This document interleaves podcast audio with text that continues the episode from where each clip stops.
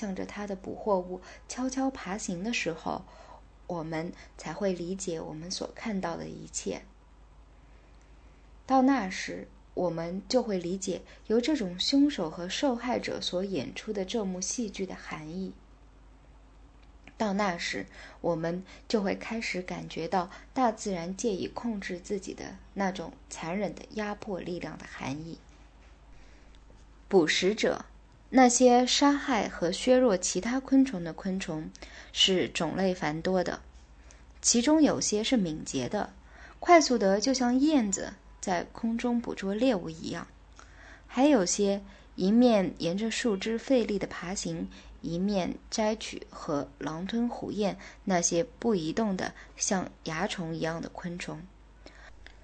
黄蚂蚁捕获这些蚜虫，并且用它的汁液去喂养幼蚁。泥瓦匠黄蜂在屋檐下建造了柱状泥窝，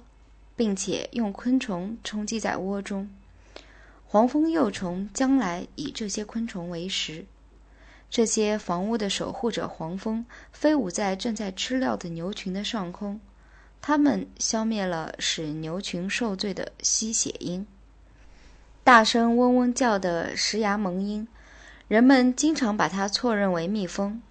它们把卵产在蚜虫出没的植物叶子上，而后孵出的幼虫能消灭大量的蚜虫。瓢虫又叫花大姐，也是一个最有效的蚜虫、介壳虫和其他吃植物的昆虫的消灭者。毫不夸张地讲，一个瓢虫可消耗几百个蚜虫以燃起自己小小的能量之火。瓢虫需要这些能量去生产一群卵。习性更加奇特的是寄生性昆虫，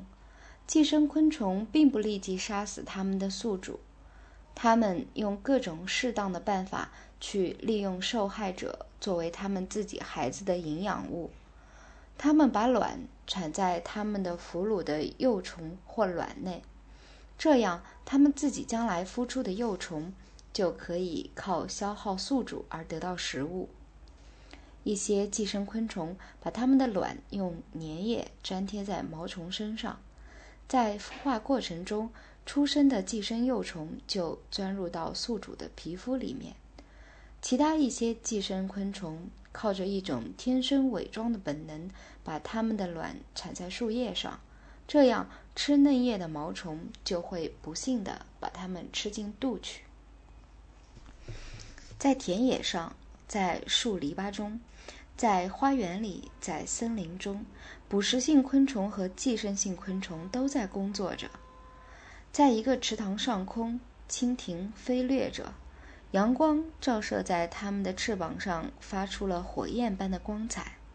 它们的祖先曾经是在生活着巨大爬行类的沼泽中过日子的。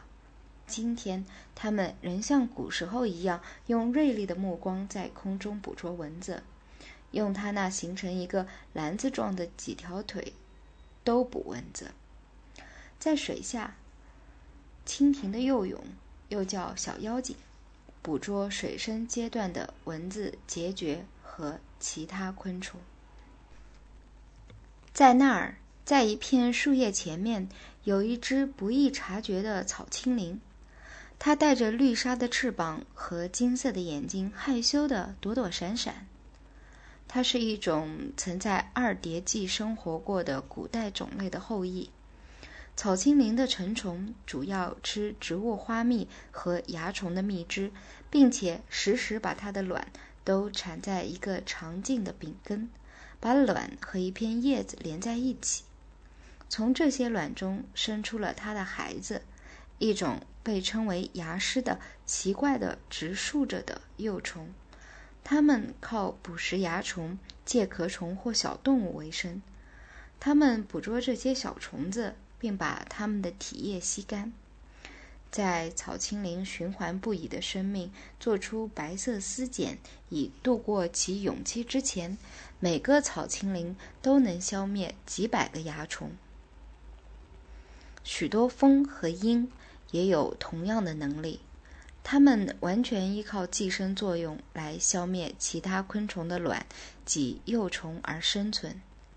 一些寄生卵极小的蜂类，由于它们的巨大数量和它们巨大的活动能力，它们制止了许多危害庄稼的昆虫的大量繁殖。所有这些小小的生命都在工作着，在晴天时，在下雨时，在白天，在夜晚，甚至当隆冬严寒使生命之火被扑灭得只留下灰烬的时候，这些小生命仍一直在不间断地工作着。不过在冬天时，这种生气勃勃的力量仅仅是在冒着烟，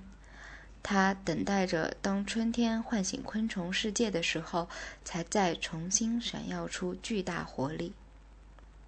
在这期间，在雪花的白色绒毯下面，在被严寒冻硬了的土壤下面，在树皮的缝隙中，在隐蔽的洞穴里，寄生昆虫和捕食性昆虫都找到了地方使自己躲藏起来，以度过这个寒冷的季节。螳螂的卵安全地驻放在一个被它妈妈粘在灌木枝条上的薄羊皮纸样的小小匣子里，他的妈妈曾生活在已经逝去的整个夏天里。一个在一些楼阁的被人遗忘的角落里营造自己栖身之地的雌胡蜂，在其身体内带有大量的卵，这些卵将形成未来的整个蜂群。这一个单独生活的雌蜂在春天时着手做一个小小的纸窝，在每个巢孔中产卵，并且小心地养育起一支小小的工蜂队伍。借助于工蜂的帮助，它得以扩大它的巢，并且发展它的蜂群。在整个夏天炎热的日子里，工蜂都在不停地找吃的，它们将把无以数计的毛虫消灭掉。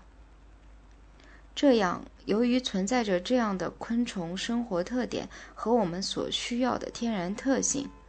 所有这一切都一直是我们在保持自然平衡，使之倾倒到对我们有利一面的斗争中的同盟军。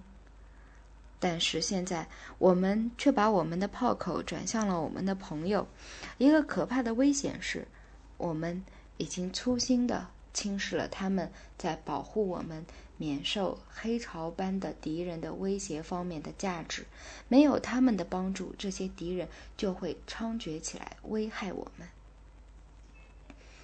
杀虫剂逐年数量增大，种类繁多，毁坏力加强，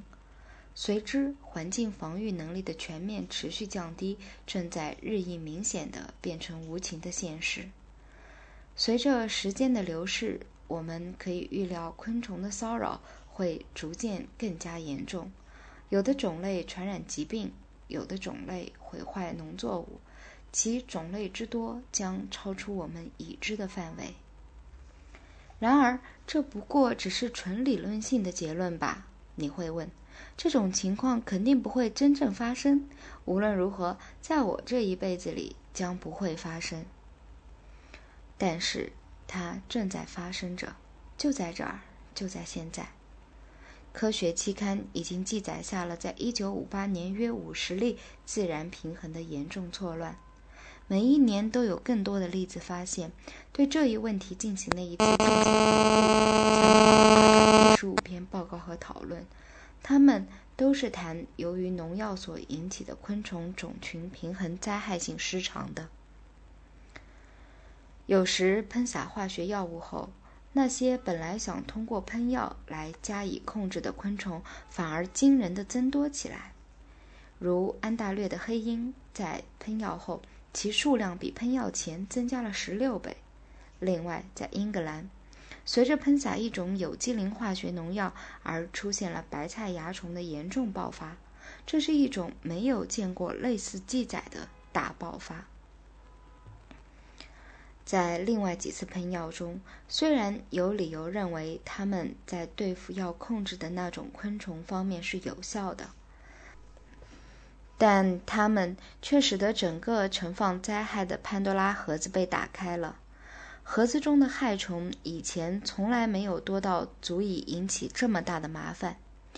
例如，当 DDT 和其他杀虫剂将蜘蛛螨的敌人杀死之后，这种蜘蛛螨已实际变成一种遍布全世界的害虫了。蜘蛛螨不是一个昆虫种，它是一类有着几乎看不出来的八条腿的生物，与蜘蛛、蝎子和扁虱属于一类。它有一个适应于刺入和吮吸的口气和摄食使整个世界变绿的叶绿素的胃口。它把它的细小尖锐的口气刺入叶子和常绿针叶的外层细胞，并且抽吸叶绿素。这种害虫的缓慢蔓延使得树木和灌木林染上了像椒盐那样黑白相间的杂色点。由于带着沉重的蜘蛛螨群体，叶簇转黄而陨落。几年前，在美国西部一些国家森林区曾经发生过这样的事情。当时1956年，美国森林管理局对约 88.5 万英亩的森林地喷洒了 DDT。原来的意图是想消灭真葱树的普雷蠕虫。然而那年夏天却发现产生了一个比普雷蠕虫危害更糟糕的问题。从空中对这个森林进行了观察，可以见到巨大面积的森林枯萎了。那儿的雄伟的道格拉斯葱树正在变成褐色，它们的针叶也掉落了。在海伦娜国立森林区和大岱山的西坡上，还有在蒙塔纳和沿埃达河的其他区域中，那儿的森林看起来就好像已被烧焦一样。很明显，1957年的这一夏天带来了历史上最严重和最惊人的蜘蛛螨的蔓延。几乎所有被喷过药的土地都受到了虫害的影响，没有什么地方比这儿受灾更明显了。护林人回顾历史，他们想起了另外几次蜘蛛螨造成的天灾，但都不像这次如此给人印象深刻。1929年前，在黄石公园中的麦迪逊河沿岸，1949年在佛罗里达州，还有1956年在新墨西哥，都曾发生过类似的麻烦。每一次害虫的爆发都是跟随在用杀虫剂喷洒森林之后而来的。1929年的那次喷药是在 DDT 时代之前，当时使用的是砷酸铅。家常读书之作，感谢您的收听。